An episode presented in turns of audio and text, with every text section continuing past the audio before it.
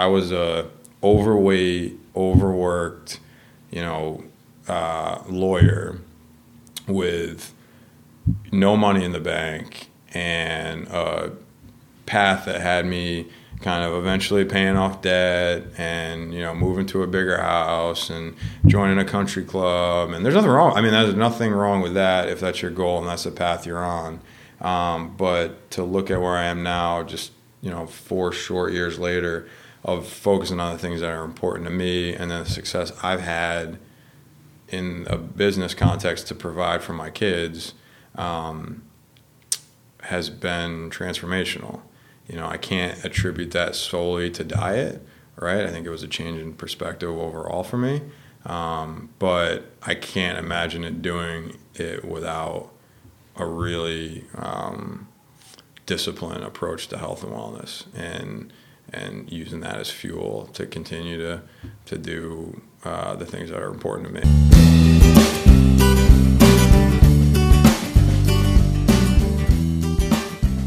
Welcome to the Eat Green, Make Green podcast. I'm your host, Pat McCauley. This podcast is all about celebrating the lives of those who have adopted a plant based or vegan lifestyle and how it has positively impacted their health, relationships, outlook on life, and so much more. For more episodes and information about the benefits of living a plant based or vegan lifestyle, visit eatgreenmakegreen.com. This week's episode of the Eat Green, Make Green podcast is sponsored by Darwin Clothing. Darwin makes men's dress shirts and Henleys. And I'm telling you, when I bought my first Darwin dress shirt, I will not buy any other type of dress shirt. The fit makes me look good, makes me feel good. I can wear it tucked in, it doesn't come untucked. Um, I can wear it untucked. I just love everything about it. They are handmade in Boston's South End with the best high quality fabrics. Um, the shirts literally make six to seven hours to make per shirt. I mean, it's an incredible product. If you care about how you look, which I do, uh, I want to look and feel my best at all times, then you need to check out Darwin Clothing. You can literally go to the website darwinclothing.us and shoot Peter, the owner, a text, and he will take care of you. I mean, there is no other buying experience that comes close to that. Um, they are unbelievably made shirts, and I really recommend that if you wear a suit every day or you are more of a Henley guy, that you go to darwinclothing.us and shoot Peter a message. At the very least, he'll give you more information. Amazing local brand. Hey, everybody, I first want to apologize. There's some noise in the background on this episode we were in a busy office in the city and there's buses going by and some car alarms going off and whatnot. So forgive me on that. Today's guest is a man by the name of Chris Real. I met Chris about a year and a half ago, and it took me about five minutes of talking with him for me to say, This is a guy I want to be around. Every time I meet with him, I leave energized and with some type of new perspective on things, and this podcast was no exception. What most friends and colleagues probably don't know about Chris Real is that four years ago, while working as a lawyer and on the path of a typical suburban father with a wife and kids in a white picket fence house, he was thrown a curveball a rare cancer diagnosis. Doctors told him it could be one of 10 forms of that rare cancer, and nine of those 10 would likely prevent him from seeing his second child born. By the grace of someone above, it turned out to be the one that would give Chris a second chance at life. While recovering after his operation to remove the tumor, Chris told his wife he was going to run the Boston Marathon eight months later. He did. His experience has completely changed his outlook on life and has taught him to focus on the things that matter most to him his family, his health, and doing the things he loves. If you told me that a few years ago Chris was an out of shape lawyer, I would not have believed you.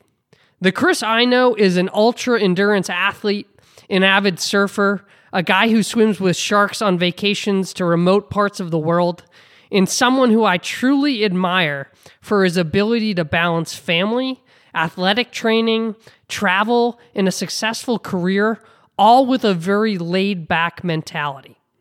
What's crazy is by focusing on the things that truly matter, he's experienced even more success in business and in life. This is a very special and somewhat emotional interview about the importance of getting off of life's treadmill and restructuring your life around what's truly important. So, without further ado, my good friend, the one and only Chris Real.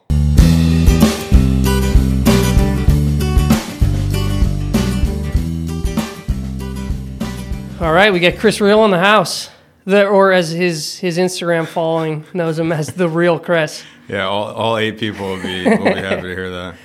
So you were just out in Hawaii. I was, yeah, yep. We were uh, went out with my wife uh, and two kids, so five and three, two girls. We're out there for three weeks. We're on the North Shore of Oahu and Kauai, so great trip. So you recently, within the past couple years, started taking these kind of out of the box trips, yeah?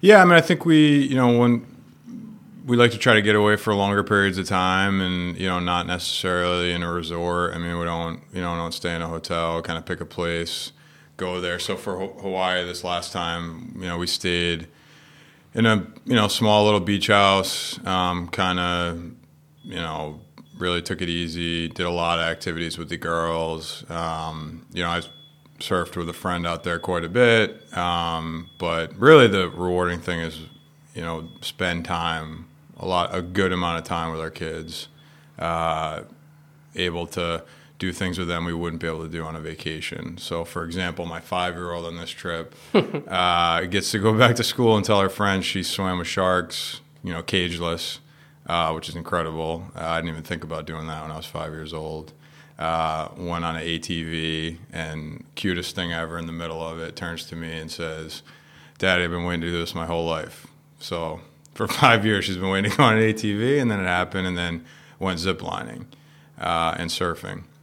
So it's just really cool uh, ability to kind of you know step away from the day to day grind, go somewhere for a while, uh, relatively speaking, and connect with my kids. You know, on activities we like to do as a family. So uh, you know, it's, it's, great. I mean, I think we'll look back. I mean, we just got off uh, 24 hours of flying and in airports, and they're still adjusting. So right now, you know, it feels like a lot of effort to do that. But I think you know, even while you're there making those memories with them, you can see it having a lasting impact on their personalities and just being able to spend more time with them. So it's good. Nice. And this yeah. is relatively common for you, right? To kind of go on these, like I said, out of the box trips. At least, you know, when you tell me about the trips you go on, like I, they're not something the average, you know, 35 year olds, you know, suburban dad goes on. Yeah, in my opinion, we, have we've, we've certainly prioritized it, and we um, have structured our lives around it. Right, so um, we will forego, you know, maybe some of the other luxury items uh, that we otherwise might afford, or a bigger house, or you know, we make kind of, and, and structure my work around it a little bit. Um, it's you know probably one of the most important things for my wife and I in terms of how we, you know, stay on task um, with what we're doing. So yeah, so we go. We try it a couple times a year. So uh, last trip we went on, you know, nothing big, but you know, just basically hopped in our our truck and went and camped all around Nova Scotia. Right, um, that's a shorter trip, but you know it was awesome for our kids. But, you know, we saw it while we were there have an impact on them in terms of just setting up a tent, you know, not having not having kind of any set agenda and just going with the flow. Um, so it's cool. You know, I, I think. Uh, the Disney trip is probably on the horizon at some point, but but but you haven't escaped the Disney trip. No, right? no. I mean, you got to do it, but I think for now, uh, we think it's just a really cool way to connect with our kids, um, and you know, something to look forward to for you know every every six months or whatever, and uh, and it works for us. So gotcha. So before we get into kind of how that whole mindset on travel on family kind of focusing on those things in your life before we get into all that and how that mentality developed? Uh, for those that don't know you, can we talk a little bit about where you grew up, uh, what life was like growing up, how you kind of got to where you are today? Yeah, of course. So I grew up in Rhode Island, uh, Westerly, like a little beach town. Um, you know, typical kind of Americana. Um, spent a lot of time in the summers at the beach. You know, playing sports. Um, went there. Did I was a horrific student. Um, you know, played played sports. Always did enough to kind of stay in good graces to to play football, baseball, and basketball. Um, the, the bare minimum to pass. Yeah, not even passing. I mean, I, I, think at one point, you know, my junior year, I had like a 1.8 GPA, which is failing. You know, mm-hmm. it's just it's disgusting looking back on it. Uh, you know, it's not anything I'm proud of. But at the time, you know, it just wasn't a priority for me. Um, so I ended up going to a state school in Massachusetts, um, played football there for uh, a year, and then transferred out of there uh, once I got my grade. You know, once you get into college and you kind of smarten up. Um, did really well there and transferred to uh, George Washington down in D.C. Uh, interned on the Hill, ended up working in politics a little bit, um, and then worked at a lobbying firm. Did a lot of government relations work for you know kind of big companies, helping them navigate Washington. And you know, being in Washington when you're that age, you get a lot of opportunities, and you know, it's it's it's populated with a lot of young people that uh, at least come in with a lot of idealism and want to work in politics. I was one of those, and did a lot of cool stuff. Went to law school part time uh, at George Washington. Didn't really have any uh, ambitions of being a corporate lawyer or working at a law firm, but just kind of treated it as you know something to do and career development. So tough, you know, tough schedule. I mean, you're working a full time gig. Uh, and then you're going to school at night, at law school at night, starting at six o'clock, and you're going till nine, and then you're finding time to do work in between. So it's a grind for you know it's supposed to be four years going part time. I ended up doing it in three and a half. Um, so it's not a not a fun time, and and still having to pay expenses. So uh, I ended up sleeping on people's couches for six months. You know, hustling side jobs to make it work, waiting tables. I mean, looking back on it, I just I don't know how I was burning you know the candle on both ends. But uh, got that. Met my wife. Uh, she was living up in Boston, and ultimately the economy was doing well. I had a lot of student loans, despite the fact I was doing everything I could to keep them down. Uh, and ended up taking a job as a corporate lawyer in real estate in Boston. Um, and there was a little dip in the economy, as everyone's familiar with. Uh, but you know, so got through that, and then worked there for for five years. So you're in Washington. You meet your wife in Boston. Yeah. How'd, how'd that happen? Uh, I was up here for the summer, uh, doing a summer internship program. Like so, for law firms, they do these kind of um, summer programs where you go, they pay you a ridiculous amount of money, and they, at the time, I don't know if it's still the case, um, but at the time, you know, it was you're going out to dinner every night, you're having lunch, you're not really doing a whole lot of work. You know, they're basically trying to recruit you. Um, so that had a lot of appeal to me. I don't know. I didn't know at the time that that's what I wanted to do. Ultimately, I thought I was going to go back to DC and kind of continue with the lobbying. But it was a good way to make some money and enjoy Boston for the summer. And at the end of that summer, I met my wife, and she was living up here. I had a blast um, up here in the summer in Boston. And, uh, decided to just move back. So. And you're how old at this point? 20? 23 or 4. 23 yeah. or 4? Yeah. And is there, are you kind of just going with the flow or is there like some, is there some bigger picture in terms of, do you know like what you want to do or has that not developed yet? You're just kind of like going to law school because, you know, you, you think the degree would be good, but you're not sure how it's going to be kind of fit in with with everything? What what's the thought? Process? Yeah, no, it's a, no, it's a great question, man. I've thought a lot about it, just in the sense of like even looking back on it and recounting it now in a very concise way. Like, what was I, you know, going to law school for part time, working crazy hours for? What was the end goal there, right? And, I, and especially coming from someone who essentially almost failed out of high school, right? Like, how do hmm. you, what what made that switch, and kind of how did I end up there? And uh, you know, I think it was just. I mean, you kind of have a playbook that you see and read about, right? Like, okay, you work hard, you go to school, um, you grind it out, and then you know you're going to make a lot of money one day, right? Or whatever. You just kind of, I would say, going with the flow in that sense, which is, you know, I thought being a lawyer sounded cool and successful, and so I went to law school, right? And didn't Yeah. give it a whole lot more thought than that, right? And um, and in terms of working hard, I've never been afraid to work hard at anything. It's just a question of priorities. And so at the time, what was informing me was just, hey, this is a path for me, and so I'm just going to tackle it and be the best I can, right? So I was into politics, so I went to DC, right? I wanted to be a lawyer, so I went to the best law school I could get into and and and worked to make it happen. Um, and then wanted to, you know, then then met my wife and was looking at a career path, and law firms paid the most and offered you the opportunity to work on interesting stuff. So went to work at the best firm I could, right? And so I was always just kind of doing what I could and working hard, and then you know, kind of seeing where that took me, but no real, you know, no maybe a wrong sense of priorities and maybe a, uh, a different, certainly different outlook than I have now.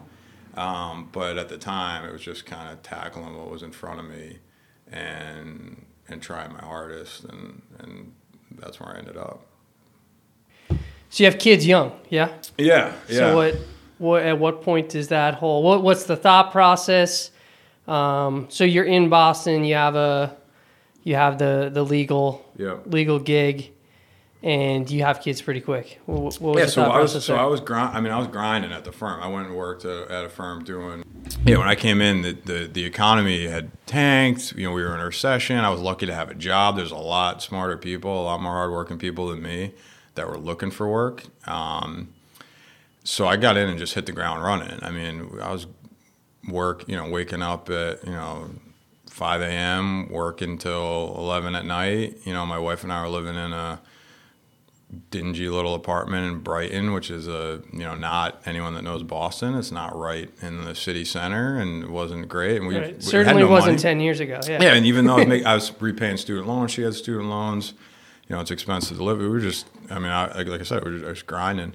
She was working part time, and then yeah, we wanted to have a family. Um, so I had a, had our first daughter, Annabella, um, when I was a year and a half in, and it was one of those things where it was like, we had her. I mean, I think I took a week off, and I was just right back to the grind, right? And uh, we lived in Boston for a year with her, and was working like a dog. And then the typical trajectory of a suburban life, and you know, you get the job, you pay off your student loans, you have your first kid, and then the funny thing was what spurred us was someone stole our laundry out of uh, out of the laundromat in Boston, and so that they quickened the process. Right, we were we just had enough. Right, so we packed we packed her in the car, and we were like, we're not leaving. Um, we Hingham is where we were looking uh, on the South Shore, just because of the, the commute on the boat.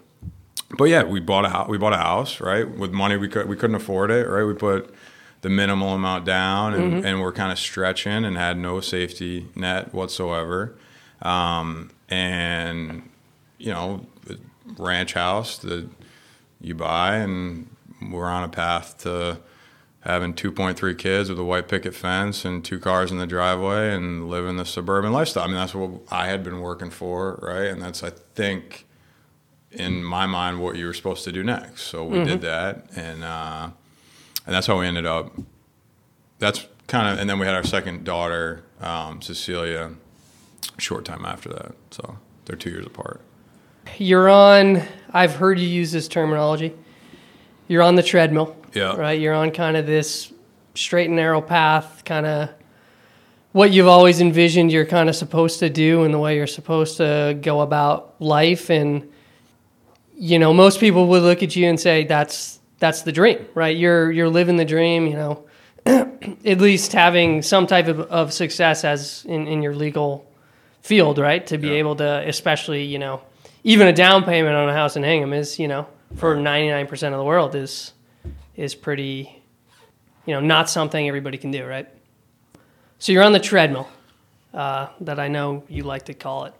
And what year are you thrown, uh, you know, the curveball with, with sickness?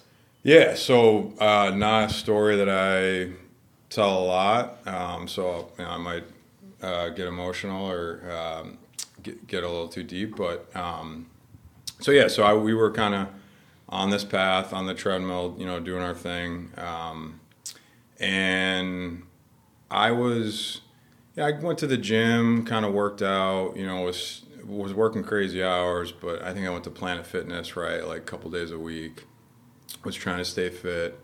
In Hingham, uh, they have a great Fourth of July race uh, that I think is a tradition for a lot of people. You know, we were new to town, and so I was like, all right, I'd actually never run a 5K. I'd never run any race, period. And I was like, all right, I'm gonna try to run this and just it'll impose some discipline on me, and you know, I think it'll it'll it'll make sense. I think I was like 240 or 250 at the time. I mean, I was pretty. Mm. I'm like six feet, so I was I was a big dude.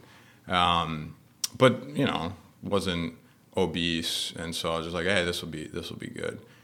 So I was training for that a little bit. Um, you know, wasn't in top form. Uh, wasn't really progressing the way I wanted, but I really had nothing to compare it to, right? Like I don't know what a overworked thirty year old with a newborn is supposed to feel like, right? I was lethargic and was just really trying to fit it in.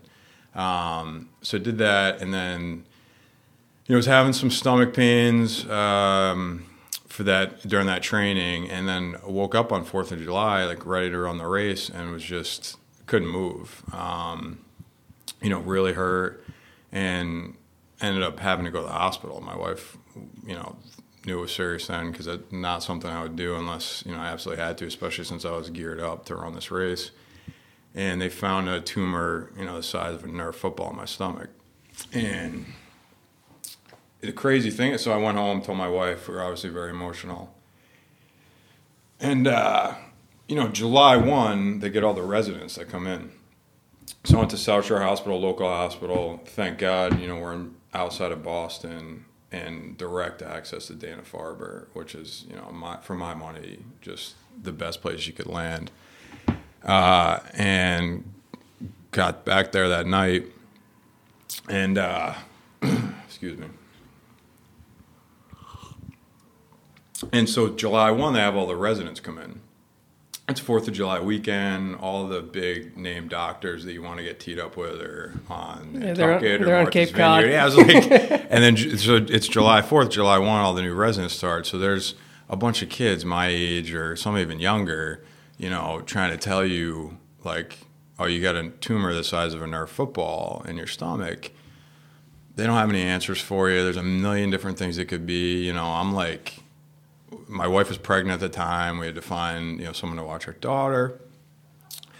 So there was a litany of things that it could have been. Uh, there were people with really good bedside manner. One, you know, become was, was friendly. I text back and forth with them. We ended up having a great relationship. There's some people that didn't. That were just like, hey, this doesn't look good. So I mean, you know, I'm laying there with a wife that's pregnant, a, a daughter, and no money in the bank, and a prognosis that looked really grim. Uh, long story short, turns out what I had uh, was a very, very rare form of cancer um, that's extremely slow growing. Don't know how long it was there. Um, but I was, you know, just so wrapped up in life and working, and you know, that to the extent there are any signs of you know me being sick or having, I just ignored them or didn't realize. Yeah, there's no, there's you didn't have that level of being in touch with your body at that no, point whatsoever. No, no, no, I mean, I was just like I said. I mean, just tackling objects in front of you and and and kind of eh, progressing to the next step. So anyway, I'm in. I'm you know of the 10 possible things it could be. Nine of those I wasn't, you know, I probably wasn't going to see our second daughter born. But it turns out the one it was was the best possible case. Um, so went through kind of a month of getting teed up with the right doctors. They really diagnosed the problem, the issue right away, what it was. I mean, the precision with which they did it was incredible. If I'd landed somewhere else, it might have taken longer. So on August 5th, uh, I had surgery. They removed it. Uh, they went in, you know, cut me open and, and took it out. And, uh, you know, decided right then and there that it was a wake up call. Uh, and so totally changed my outlook on everything. So uh, it was that. I mean, that's, and we can probably go on from here in terms of what exactly that and unpack, you know, what exactly that is. But, you know, to have that happen has been a completely life altering thing uh, for me and my family. Yeah, yeah, definitely would love to get into that. So you, so you said nine out of ten, right? So, of what was the type of, uh, Uh, it's called a gastrointestinal stromal tumor. Yeah. So it's a- and basically, if it was nine out of the ten possibilities, you likely wouldn't be here. yeah. And but it happened to be the one that was, you know, you could you could manage. Yeah, I mean, it was managed through surgery, like very slow growing, managed through surgery. So they took it out, and look, I mean, yeah, I still go to checkups, excuse me, every six months, and you know, it is what it is. But I think, to me, it's been four years now, um, and the trips you alluded to earlier, and kind of the all the stuff that I've done between now and then, like, it just wouldn't happen if it was probably anything else that initially we had feared. And, you know, at the time, laying there, it's like, well, from sleeping on couches and grinding through these long work weeks and, you know, just having a kid, like, what, what was that all for? Right to that point, to kind of just have this huge health scare, and particularly in that scenario, was less concerned about me and totally focused on my wife and what her life would be like, right? And so I think ha- you know that that background and, and color probably has informed more of the last four years and hopefully many more years to come of kind of how we approach things, how I personally approach life and time with my kids and business and certainly health and and wellness um, more than anything else. Yeah. So that's a good segue.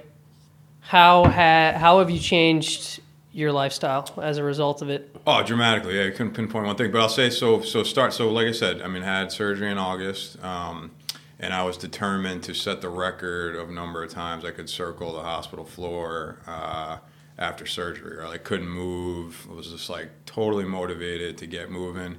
And I, you know, I, I think again, it's one of those things like how do you look back and say, well, what was the catalyst? Or I mean, clearly, huge health scare was a catalyst, but what direction I went into like how I focused that energy, you know, I don't, I don't now I couldn't tell you, but it was running for whatever odd reason. Maybe it was because I was training for a 5K and couldn't do it, and it was like, all right, well, let's try to step it up and uh, diet. So my wife initially um, had gone to school to be a dietitian. We treated diet as just you know, you eat your protein, you kind of have your turkey sandwich. Like we ate relatively healthy, or at least what I thought, but there was no intent focus on it. So got out of there, and in the hospital while I was laid up, couldn't move. Uh, I told my wife I was going to run the Boston Marathon that year, um, which seemed insane at the time, uh, for Dana Farber and raise some money for it. And so that was August. So it was, you know, had some time till April, but that was that was the intention, right? And then uh, couldn't run until October, um, but just had a goal in mind, and that was kind of what I was going for. So immediately, that overtook the health, the, the fitness side of things, right? So had that, did it, uh, and that was good. And then on the on the on the diet, I mean, I just started really getting smart on it, right? Reading a lot of stuff understanding, you know, what because I kind of took the approach of like, look, I don't really have any control over whether this cancer comes back or whether you know something else happens to me. But everything that I can control, I'm going to right. Like I'm going to own my. Well, my doctors are phenomenal, right? Like smartest guys in the country. I, I, you know, I was so appreciative of the quick work that they gave me, and there's so many smart researchers looking at cancers like this and how you address them when you've already been you know brought into the system essentially and diagnosed and how you manage that like it's it's unbelievable once you get kind of teed into that world what people are working on and how they're addressing these things. And I, like, I wake up and, and think about that, and it's a good reminder every six months to go in there and get an update on the latest research. And you're blown away by people are devoting their lives to come up with cures or, or at least treatments for only maybe a handful of people a year that get this disease, right? So you're thankful that that's out there, but I'm not smart enough to do that, right? I don't have the intellectual capability to come up with the the cure for what I get, but for everything that I can control, I will. And so once you get into the research, and you've certainly been uh, deep in that and understanding it, uh, diet has like the biggest impact to me. You, you start uh, some documentaries and books, and I, I don't recall any off the top of my head that had an immediate impact, but it was everything was pointing to kind of a plant based diet, and you know there's levels to that which we get into, and I started very basic, very you know salads and incorporating more vegetables. Immediately cut out red meat and chicken. Um, and then have progressed from there. Just the deeper I've gotten into it, uh, and have really made that a focus. So that's that's how I mean yeah. I don't know I don't know you know looking back it's it's been 17 different things right running diet you know uh, yoga spending more time with my kids getting more sleep not not uh, not being as stressed out, you know, having a better outlook. I mean, all those things contribute, of course, right? Mm-hmm. Um, mm-hmm. But there's a couple core things that have continued to keep me balanced in that, and I think diet and and fitness are you know at the top of the list. Yeah. So to get a little bit more into diet, because most people listening to this are probably thinking about making a change or um, at least interested in a plant-based diet. So as you said, kind of so you you saw you know when you really got into the research like you saw this trend to that points to plant-based nutrition as kind of you know your best bet at you know cancer not coming back and yep. uh, keeping you healthy um, so what does a, a, general day look like for you i know you're now on the complete opposite end of the spectrum and you know you're not in the transition phase anymore you're very much particular and focused and know exactly what you're eating and why Yep. Um, but for the crazy people like myself, can you give us a give us a rundown of the day to day? Yeah. Uh, food situation. Yeah, and I and I, you know I think we talked about this a little bit before. I mean, I don't really think about it. Like it's become so automatic uh, for me. So it's good to have the opportunity to kind of talk about it and see where I'm in. And I think you know you're you're clearly very regimented, and so I, and through our conversations have have have taken a lot from that as well. I mean, I think just to step back for one second.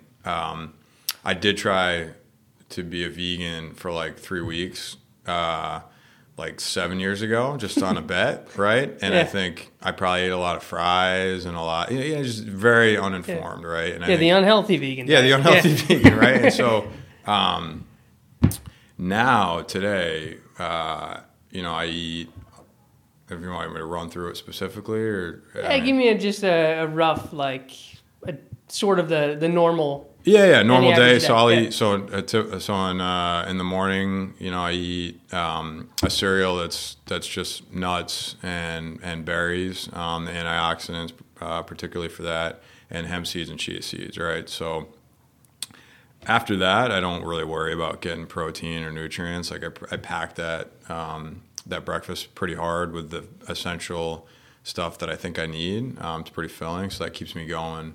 Um, past lunch.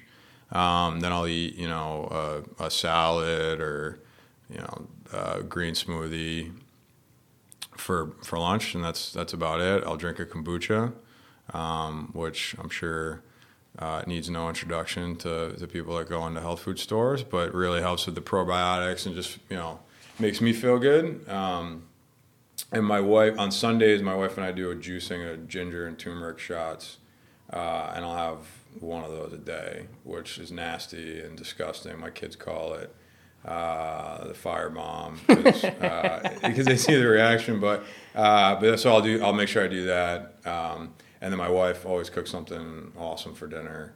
You know, always 100 percent. Uh, you know, plant based. So kale, something with lentils, beans. Um, we've talked about this, so you know I've never used the kitchen in our house. Um, that's not a point of pride. It's just the reality. I don't know how to cook.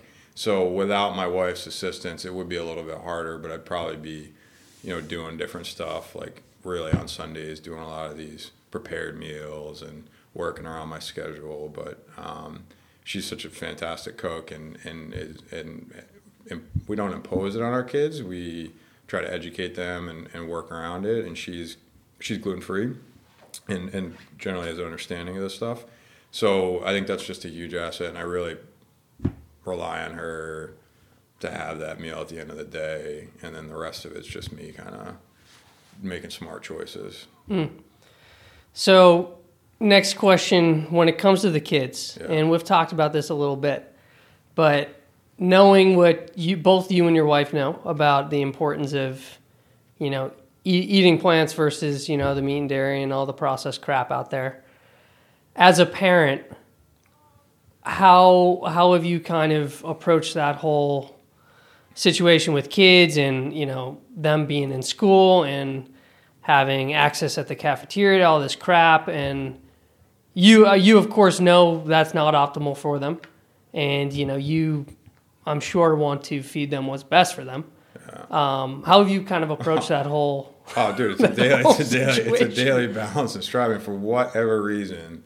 I don't know if they're born with it or just kids. Just my kids, at least, just have zero interest in vegetables. Like they just, mm. I mean, they don't taste great. I granted when you just eat them, but I mean, we do enough to dress them up, right? So they just they're attracted naturally to the the stuff that I don't think is good for you. But um, it's a struggle, man. It's uh, I think I told you this before, and it's probably a good anecdote to to the, how we approach it, which is you know, we try to feed them what we eat, but like we were on vacation. I think I told you this summer, and our host uh, did a pizza night for us, and our and he laid it all out before we got there. And we don't really make a big deal about dietary restrictions or anything, or or kind of trumpet that. And my kids go up there, and there's pepperoni and sausage and bacon laid out to put on the pizza.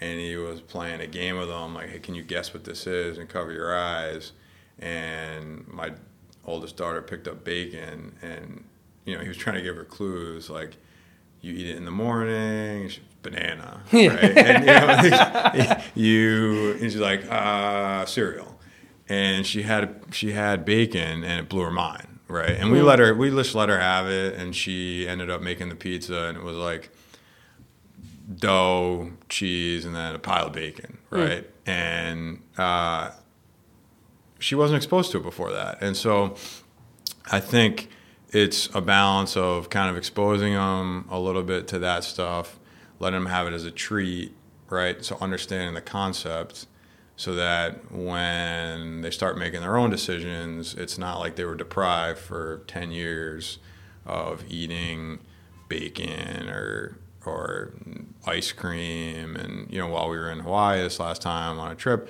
I mean, we spoiled them, right? We let them have ice cream in bed occasionally. I'm a big fan of dark chocolate. That's my one thing I didn't mention in the daily. Uh, I conveniently didn't mention. I'm right like, there with you. Yeah, yeah. So a little dark chocolate at night, like when we let them, have, and then, you know, instead of eating um, cereal every night, I mean, ice cream. You know, we're out there. We'll get them an acai bowl, right? Or we'll put hemp seeds in in their cereal or little things here and there um, just to get them those nutrients. And when we go out to dinner, which is rare, but when we do, you know, we'll let them have chicken fingers or something. Um, but they're not eating hot dogs really.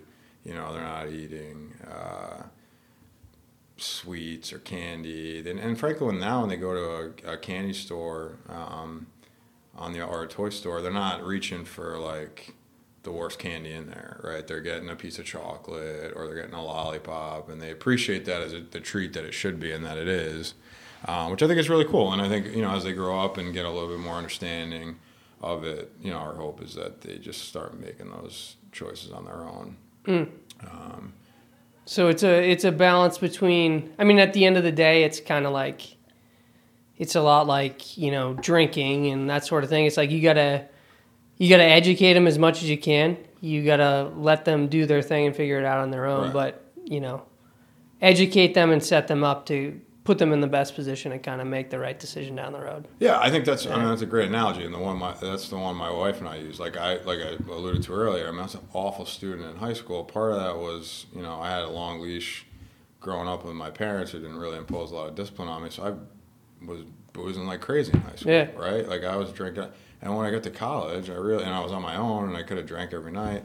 I had almost no interest in it, right? Mm. Or, or I was able to manage it at least, right? I went out and party, but at the same time, could get a 4.0 because I wasn't out like experiencing this. So I don't want, you know, that's not the, you don't need to go crazy like I did or want my kids to. But I think if we kind of had a prohibition on all this, all this stuff that, look, the reality is cheeseburgers taste good, right? Like I don't miss eating cheeseburgers, but if I had never had one and, you know, I was 15 and you took me to McDonald's, it will blow my mind, and then I might go off the deep end. So yeah, that's kind of how we approach it, and you know, I think just being in our house and and uh, and being around my wife and I and us, you know, making smart decisions on our own, we feel confident that you know the kids will follow suit. So Yeah, cool. always a So battle. so we went from so you mentioned Boston Marathon, kind of that first. So you did end up running that Boston Marathon. I did, yeah. I The did. following what eight months later. Yeah, yeah. So run the Boston Marathon, and then so you're now into like you know you do some like your weekly running schedule is pretty pretty intense, and you do some like kind of ultra uh, runs, and you're are you still doing the Grand Canyon thing coming up? So tell us about how Yeah.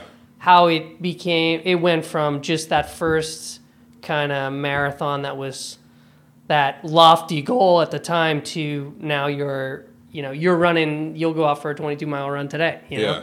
Yeah, I mean, like, you know, it's just getting started and really focusing on it. So, like, I, you know, before when I was talking about, hey, training for that 5K, I look back on that and I was overweight and working a lot and I thought I was eating relatively healthy. And it was a struggle, man. I, I like, if you told me then, like, you're going to work a marathon into your schedule and into your lifestyle, yeah, I, I just wasn't. I wasn't there, and I probably wouldn't have been there. I know there's a lot of people that you know that do that, right? They'll run the occasional marathon, and and they'll kind of let themselves go, and then they'll pick it back up, and I just wasn't wired like that. So it's like set a goal and then like work your ass off and then it's like all right you accomplished it and then you're kind of on the couch again for six months right Yeah.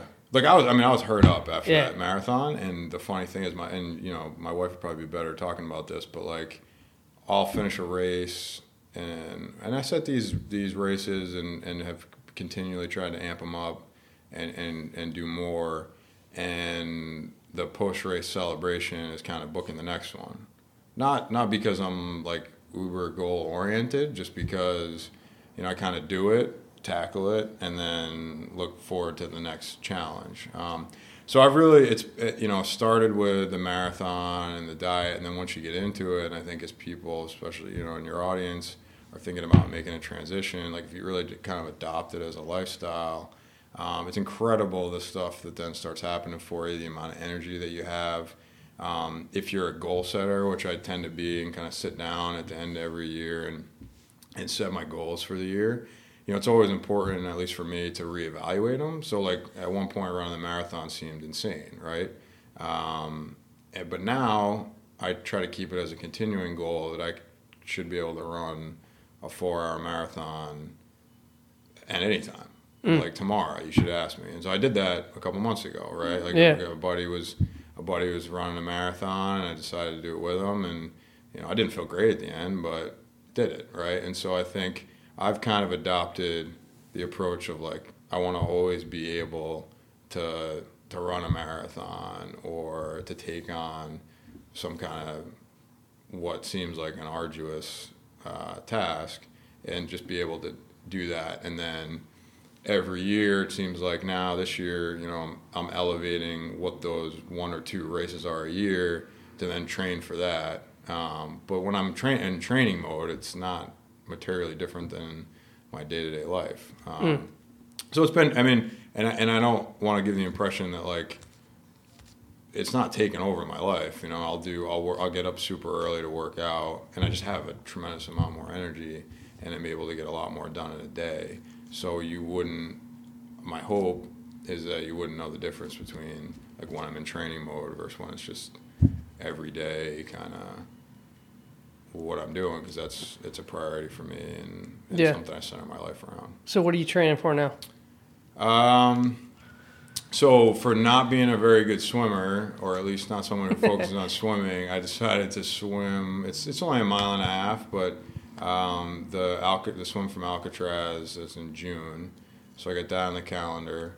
Um, I'm not a huge fan of cycling. I know you are, but not my thing. Uh, just for the amount of time it feels like you got to put into it and the long ride you have to do. Um, you know, I try to pack in a lot of the training on like a Saturday morning.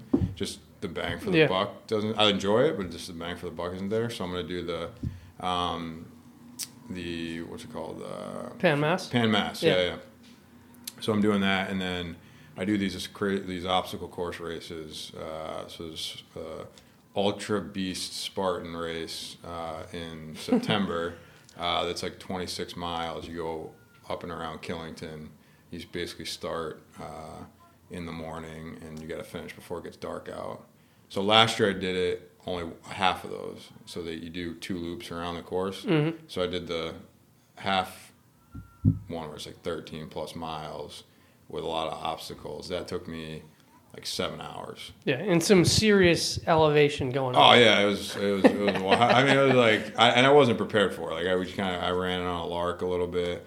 Uh, it was in Vermont. Uh, my wife's folks have a place up there, so I was kind of like I said. I mean, I just you know generally try to stay fit and take that stuff on. So saw it, signed up for it. Like day of the race was kind of ate breakfast with my kids, was messing around. You know, told my wife I was going to be done in three hours because I didn't even really know the distance or how long it would take, and uh, it took considerably longer than that. So there was some, not afraid to admit, there were some tears uh, on the course when when I realized we had to go up Killington again. But uh, but it was good. So yeah, I was. I mean, at the time, I was absolutely miserable finishing that race, and I told my wife I signed up this year for the one to do twice. Yeah. Right. Um, and I'm looking forward to it. You know, it's a good it's a good goal, a good way to test myself for where I was last year. Um, we have another daughter due uh, in July. Congrats! Yeah, I thanks, didn't know man. that. Yeah, so it'll be tough to balance that training with uh, with uh, with parenthood uh, and a new daughter. But uh, you know, I think it's a good a good goal to mark myself against last year and and be able to take it down. So it's kind of constantly those one, two kind of big ones on the calendar each year, just constantly a little, a little bit tougher than the year before Yeah, is kind of the goal, and then just to be able to wake up and run a marathon or hike or whatever, right? It's Yeah. just, it's just to be in that shape all year round. yeah, and I think a little bit of it is um, so. How do you incorporate that? Like I can tell you right now. I mean, I have I spend way more time with my kids, not just on these extended trips, but like on a day to day basis. Yeah, I mean, I spend, and I think a, a, a really good amount of time with them. I've found enough time to um, pick up new activities, right? Like things that I'm interested in, you know, kite surfing, for example. And, but at the same time, look, going to having a health scare when you're young with two kids with no financial security um, is extremely stressful. Anyone that's been in that situation that's dealing with a health scare, you're worried about yourself and where you're going, but primarily if you have people that depend on you, that's my, you know, we've talked a lot about health and fitness, but that's been my number one goal um, is saying, like, look, four years ago, when I was in the hospital, if I didn't get out, like my wife was screwed. Like there's no other way to say it, right? Like, and I'm saying, you know, 30, 30 years old is what I was, right? I mean, I wasn't thinking about life insurance. I wasn't thinking about socking away money. Like we were doing just enough to to to get through. And I think the important takeaway should be maybe that, and that's been like shortly after that happened. I mean, I stopped being a lawyer, right? Which is you're working for somebody else. Um, it's great pay relatively, and it's a rewarding career, and there's certainly a lot of opportunity for career advancement. You're not taking a lot of risk in the sense that you know if you're good at what you do, and I, and I, I was. Um, then you're going to have clients that come to you and you're going to have that kind of partnership track. Um, but I just stopped, right, and started betting on myself and and doing deals. Um, for me, it was real estate because that's what I knew. And uh, crazy to think, but you know, I, my kids now. It's been four short years. We've talked a lot about health, fitness. Someone had the impression that that's kind of been and, and spending a lot of quality time with my kids. That that's been the thing for me. But the thing has been um, financial security, right? Mm-hmm. And, I, and, today, um, you know, hopefully nothing happens to me, but I'm, I'm not, I don't have that worry about my kids' uh, financial future, and that's been uh, the result of some good fortune, obviously, um, but also just hard work and, and, and focus and energy to to say, look, you know, um, when you start having the right priorities, um, you adopt this kind of lifestyle, and you you get a lot more done in a day. And when you have the right outlook, um, which for me is just, hey, um, making these the time you have here count and you know being uh, energetic and positive and having a lot of optimism and understanding what's important and what isn't and not kind of dwelling on you know who screwed you or like what's next and just kind of being really present um, has opened up a lot of doors for me and professionally. And, and, and part of it is just the energy I bring every day and kind of waking up early and using diet as a mechanism to continue to grow. Uh, and that's that's been hugely important as, as part of kind of my post, you know, recovery life. Um, and, and, and great for my kids and great peace of mind. So, mm, that's awesome. Yeah. All right. To, to change subjects a little bit, but not really. so you just got your your face and head shaved? Yeah. yeah. So uh, Granite Telecommunications in, in Quincy, Massachusetts, for yeah. those listening, has this every year where you go, you shave your head for cancer research for Dana Farber, and it's you know all the proceeds go to cancer research or whatever Dana Farber does with it, right? Yep. Um, and we were chatting a little bit before about this. I personally am hesitant to support cancer research, um, uh, cancer research in general, really, because I think a lot of our money should, you know, more be focused on educating people on how to prevent it. You know, I I have the argument that, you know, we know the cure. It's it's prevention is the cure essentially. Um, so we pour the you know the billions of dollar into cancer research, trying to cure the really really cure the symptoms and make people be able to live. Right. That's that's essentially what we're doing, as opposed to why not just educate everybody about what caused it in the first place. And I know it's different with everybody, but you know based on stats that are out there now um, you know, it's it's like less than three three percent of all cancer cases are you know purely genetic. Everything else, you know, was impacted by what you did uh, up to that point in your life, diet and lifestyle wise.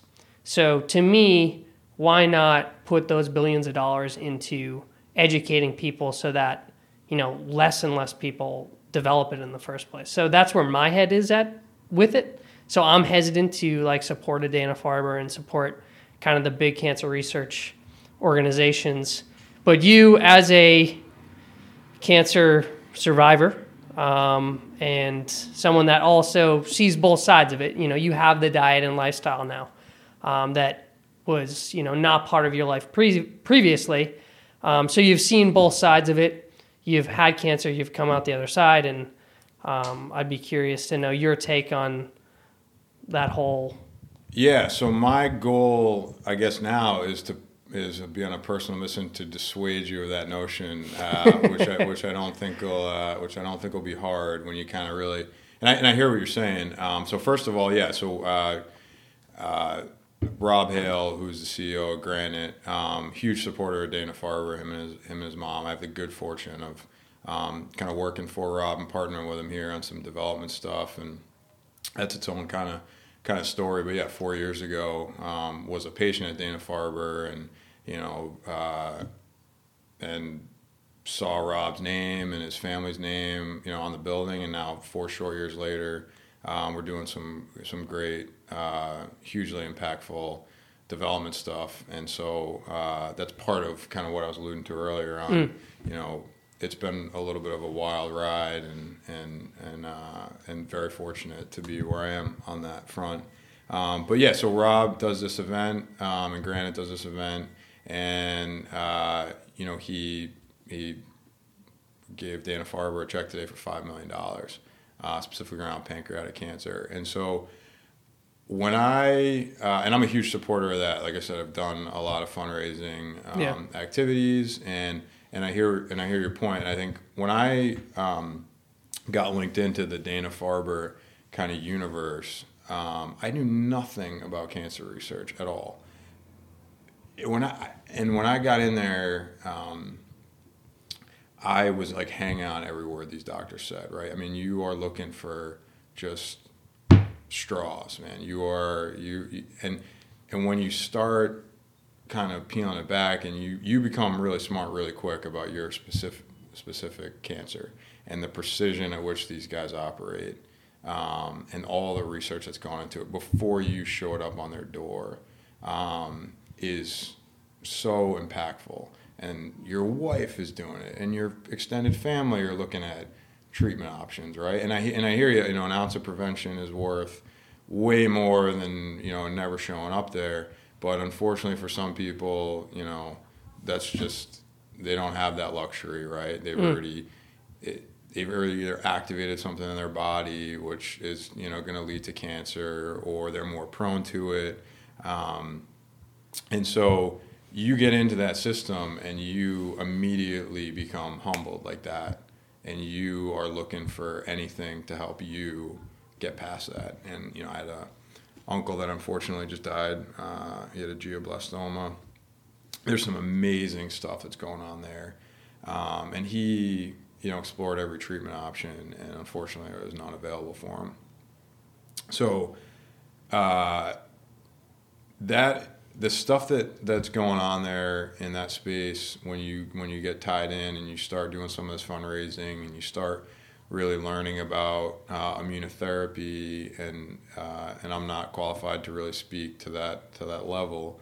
Um, you immediately, I think, become inspired to say what could really be done here to impact uh, patients, families uh, that are that that have cancer or that are prone to it. And it's an undertaking, you know, and it, it takes a lot of money. I mean, there's smart people you got to pay.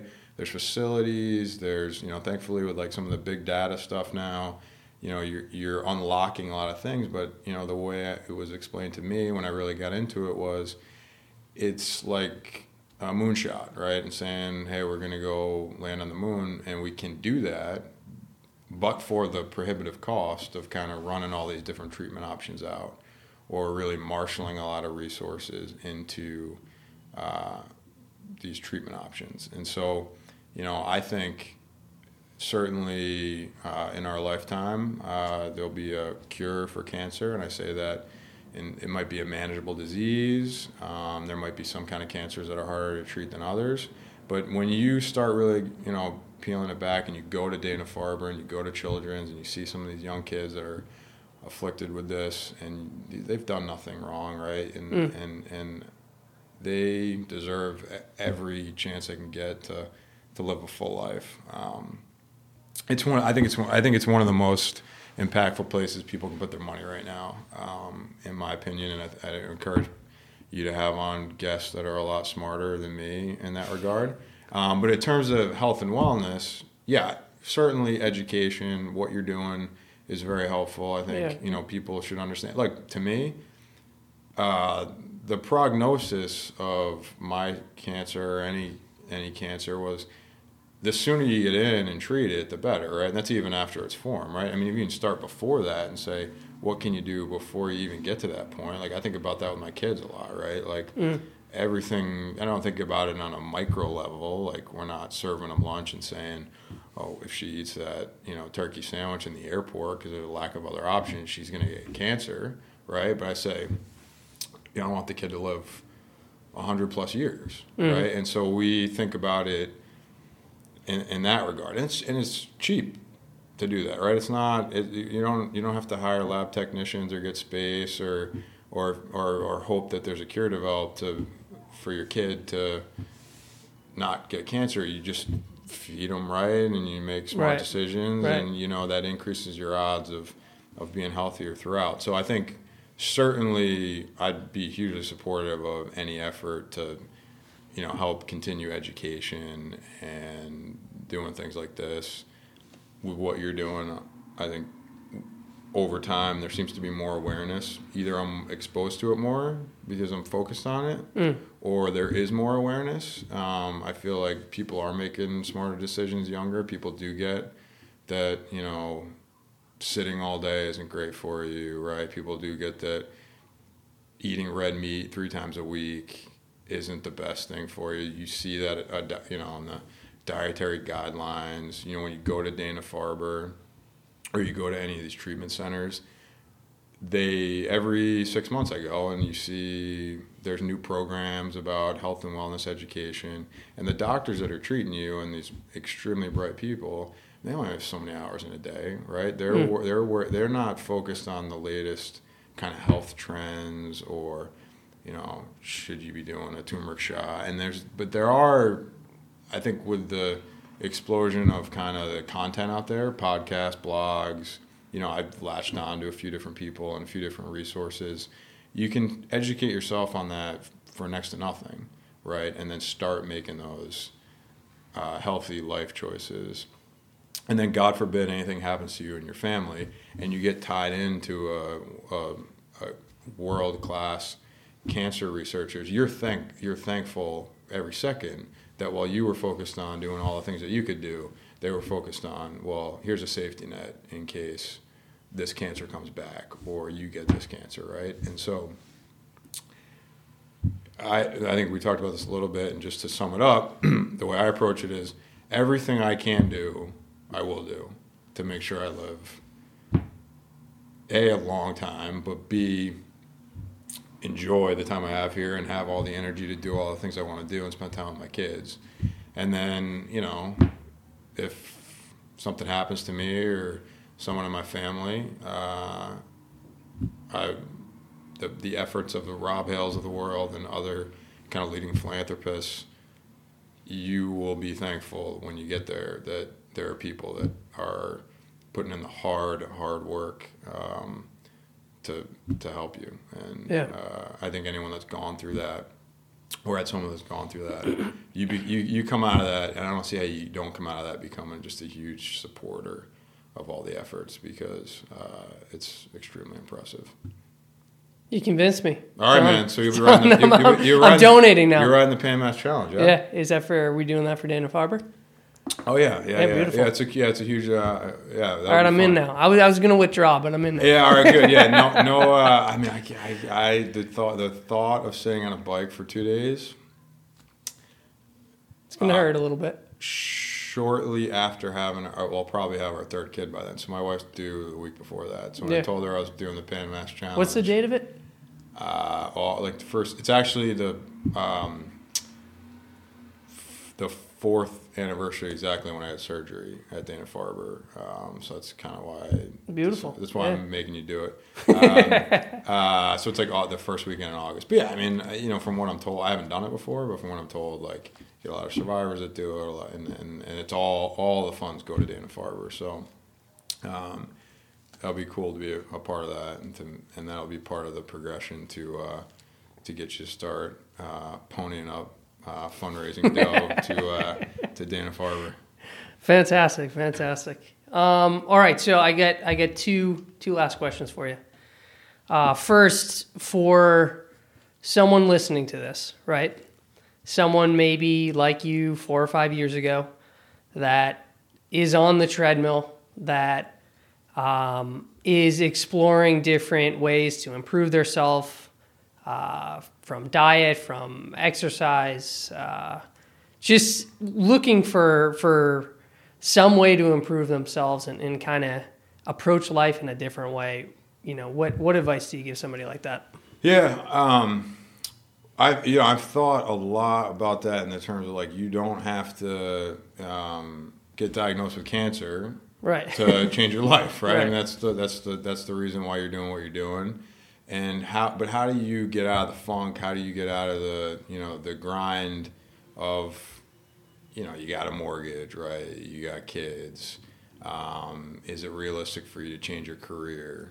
Uh, is it realistic for you to take up a new hobby, or you know, what's the motivation to go run a marathon when you could go watch golf on a Sunday or mow your lawn, right? And um, I I think in my own little community, I try to just do that, leading by example and saying, hey, here's the cool stuff that I do with my kids. Here's some of the you know activities I'm able to take on. Here's the career success that I continue to try to strive for, and and and I would encourage people to to look at those examples because the easiest way to get to someplace is someone that cleared a path for you and said, "Hey, I did this." So hopefully, just through this conversation, you know, people can get that like it is possible, and when you do get to the other side and start, you know, taking the first step for whatever that is for somebody, it's one one healthier meal a day, um, reading a new blog, listening to you, um,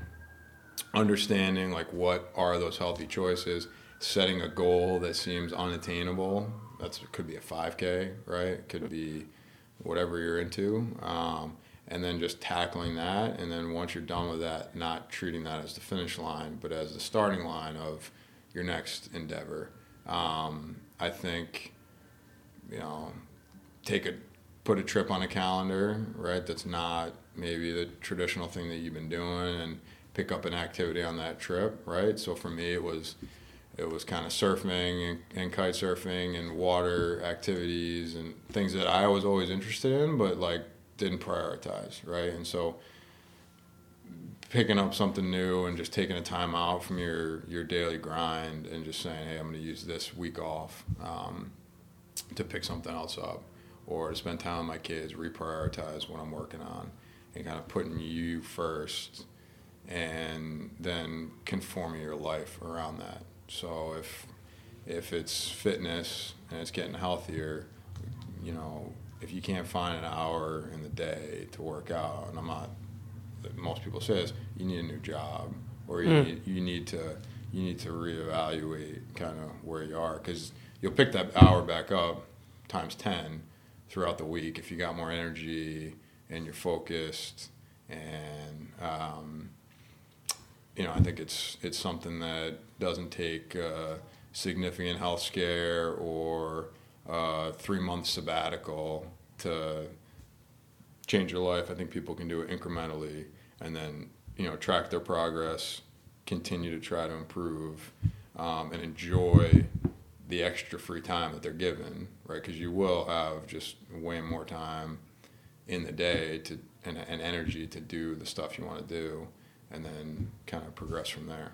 And to quickly piggyback on that, Yeah, it's a progression. yeah, It's not a.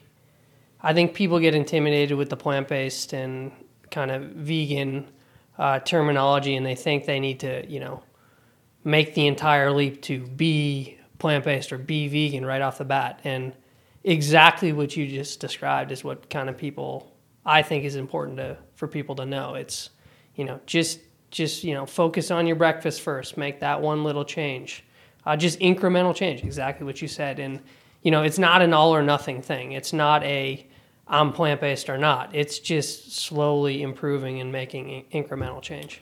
yeah. I, th- I mean, I think you know probably gave it a little bit short shrift on what my progression was, you know, post surgery and post get mm. into it, but like instinctively just gave up red meat, right? Like my last meal before I had surgery was like this ornate uh, steak. I don't know, it cost like a hundred bucks or something. Like it was a steak dinner, right? And and not at the I wasn't at the time like, all right, I'm never gonna eat meat again. Whatever. I had surgery, started trying to get healthy, and just cut out red meat, right? And then I was still eating chicken a little bit here and there.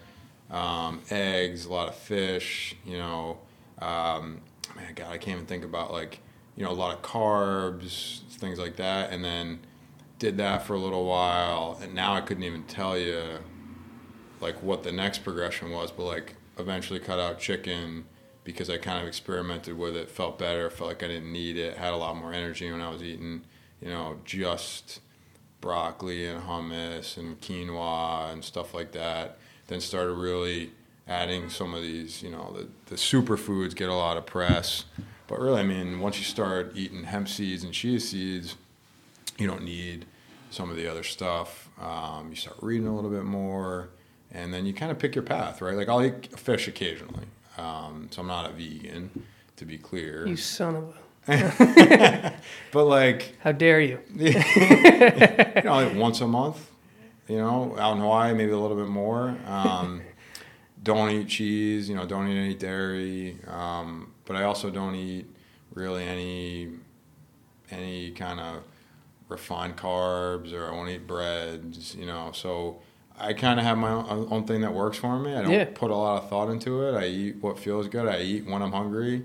You know, I don't I don't count calories. I haven't stepped on a scale in you know a year. Um, but I feel awesome and I continue to eat what makes me feel good. And you know, if it comes to the point, and I don't think this is gonna be the case, but like I start lacking energy or I'm not feeling great, you know, I'll reevaluate it. Right? Um, I don't see a future where that includes, you know, eating red meat or eating processed lunch meat, which I used to eat all the time, which is absolutely disgusting.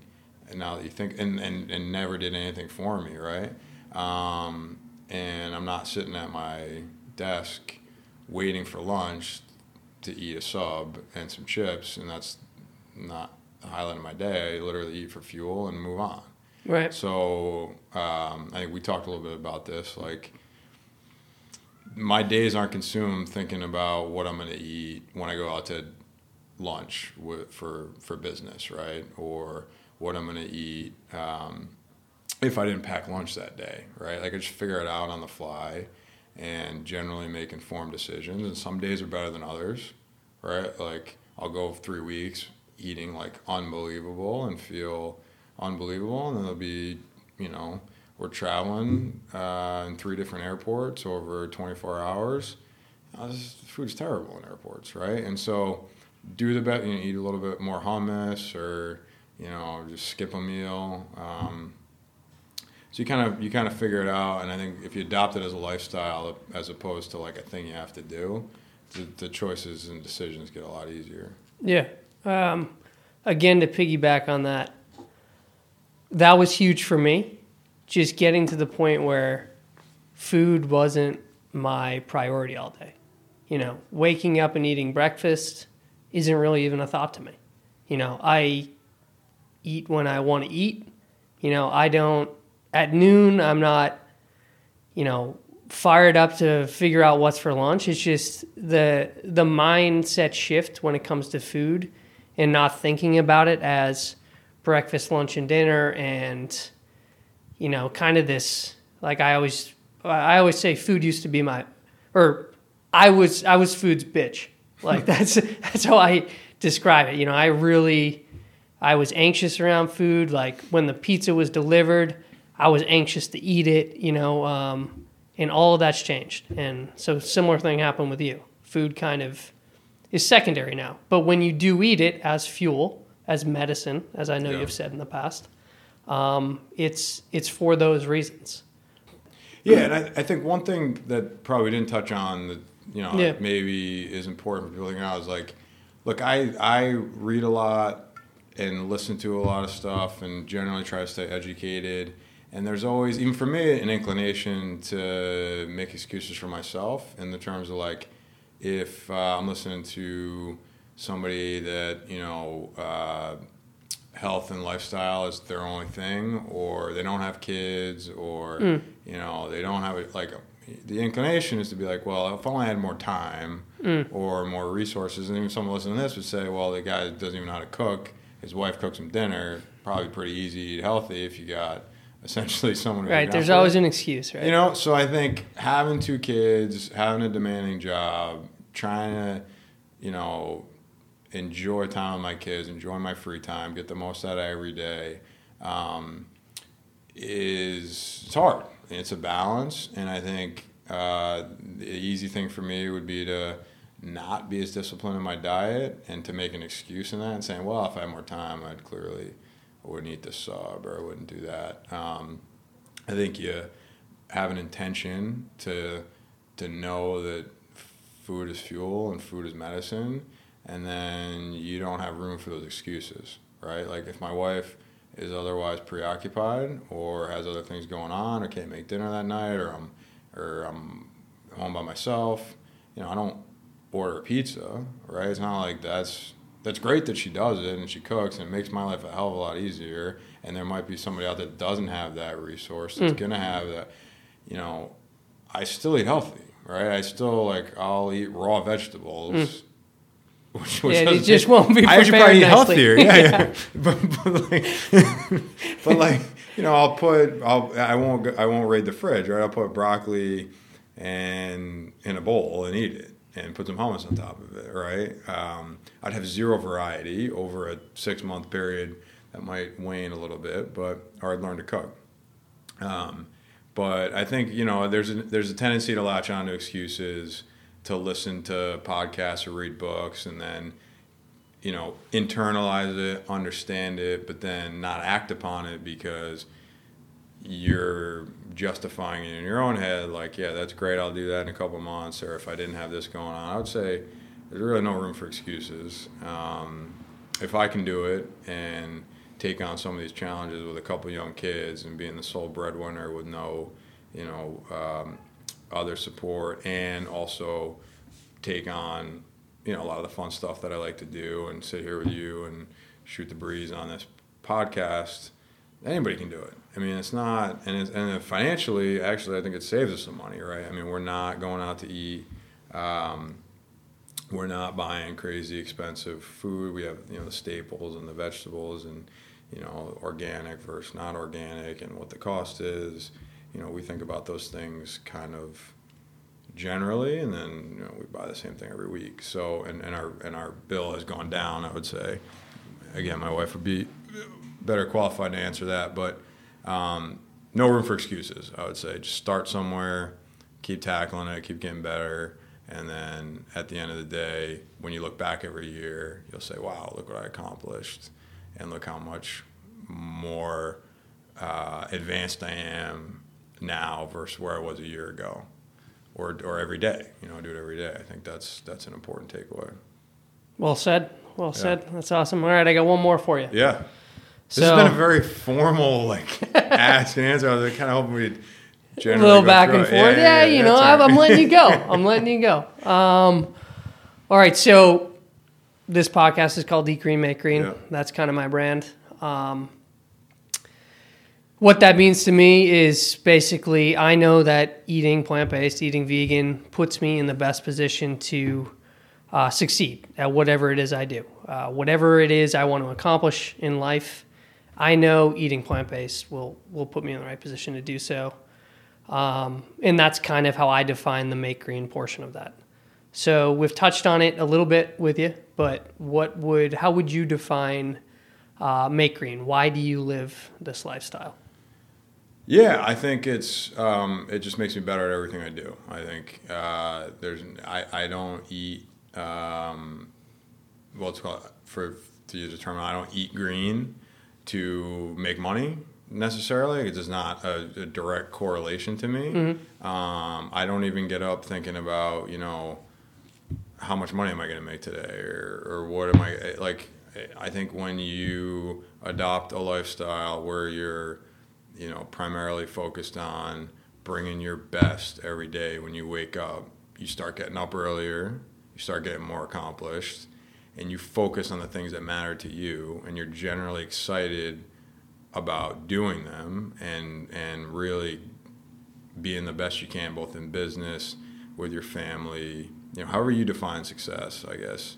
Um, stuff starts happening for you, right? I mean, I think people generally like to be around positive people that are optimistic and make stuff happen, right? I mean, yeah, not every day for me is great. I got two young kids. They just came off 24 hours of flight. I mean, they were a terror on the flight, right? Like, and I yell at my kids just like everybody else, and you know, I get frustrated with them. And there's days I got more energy, days I have less. Um, but as a baseline, um, I am able to get more accomplished in a day than I certainly was four years ago, and then most people. Um, and every day I try to make that you know, try to up the stakes for myself and say, what can I do today that I wasn't doing yesterday? How do I build on that success? And I think overall, um, it snowballs. And look, I was a overweight, overworked, you know, uh, lawyer with no money in the bank and path that had me kind of eventually paying off debt and you know moving to a bigger house and joining a country club. And there's nothing wrong i mean there's nothing wrong with that if that's your goal and that's the path you're on. Um, but to look at where i am now just you know four short years later of focusing on the things that are important to me and then the success i've had in a business context to provide for my kids um, has been transformational you know, I can't attribute that solely to diet, right? I think it was a change in perspective overall for me. Um, but I can't imagine it doing it without a really um, disciplined approach to health and wellness and and using that as fuel to continue to to do uh, the things that are important to me and then every day reevaluating those goals and, and making sure I'm on an authentic right path for me that you know maybe was or wasn't there before, right? So uh, it's been cool. It's been you know it's been fun. I like don't spend a lot of time dwelling on the past or my own particular journey. So I appreciate you you know, making me do that. Um, yeah, this is your coming out party, man. Yeah, dude. Yeah, the book, yeah, the books, the, the books, books, next. No, it's, funny, it's, funny. it's funny. Well, you know, the one, the one thing I'll say is I've spent zero. I mean, as you know, you joked about the Instagram. I have an Instagram account uh, that I never. Yeah, I, I follow you and other people that I. I think it's just a good way to stay informed. Yeah. Um, but I don't spend a lot of time telling my story or talking about it. I think a lot of people that know me today or do business with me, if they listen to this, a lot of this would be yeah, this is news. A, a, news to them, yeah. um, which is awesome. That's how I like it. But if someone asks me, I'll tell them. Right? Mm. Like I just don't. I don't dwell on on that aspect of it. More on the future and saying, all right, that was that's what triggered me to to reprioritize my life and and and do that for somebody else, hopefully this podcast or something they read, something that's a little less severe, um, is the trigger. And then whatever gets it to kind of lock in, whether it's completing your first 5K or, you know, having some success, getting a promotion, you know, taking up a new activity, progressing within that, um, is, is awesome. Whatever locks you in and keeps you going, like – that's great. If you've always wanted to learn how to surf, go do it, right? Like, and and you'll have the energy to do it. And when you you'll suck, right? You'll not be good. It's it's terrible to be an adult beginner at anything, and you got to swallow your pride. But if you embrace that journey and embrace the fact that look, that's a whole new thing that you picked up that most people wouldn't. Uh, it's going to fuel you, right? If you've always wanted to run or cycle, I mean, there's nothing preventing you from doing that. So, um, I think it's, uh, I think you know, it's a good, it's a good start for anybody, and whatever that trigger is, you know, keep it going. Fantastic. All right, man. I'm gonna have to have you back when uh, when the book's coming out. So. All right, bud. All right. All right. Thanks, man.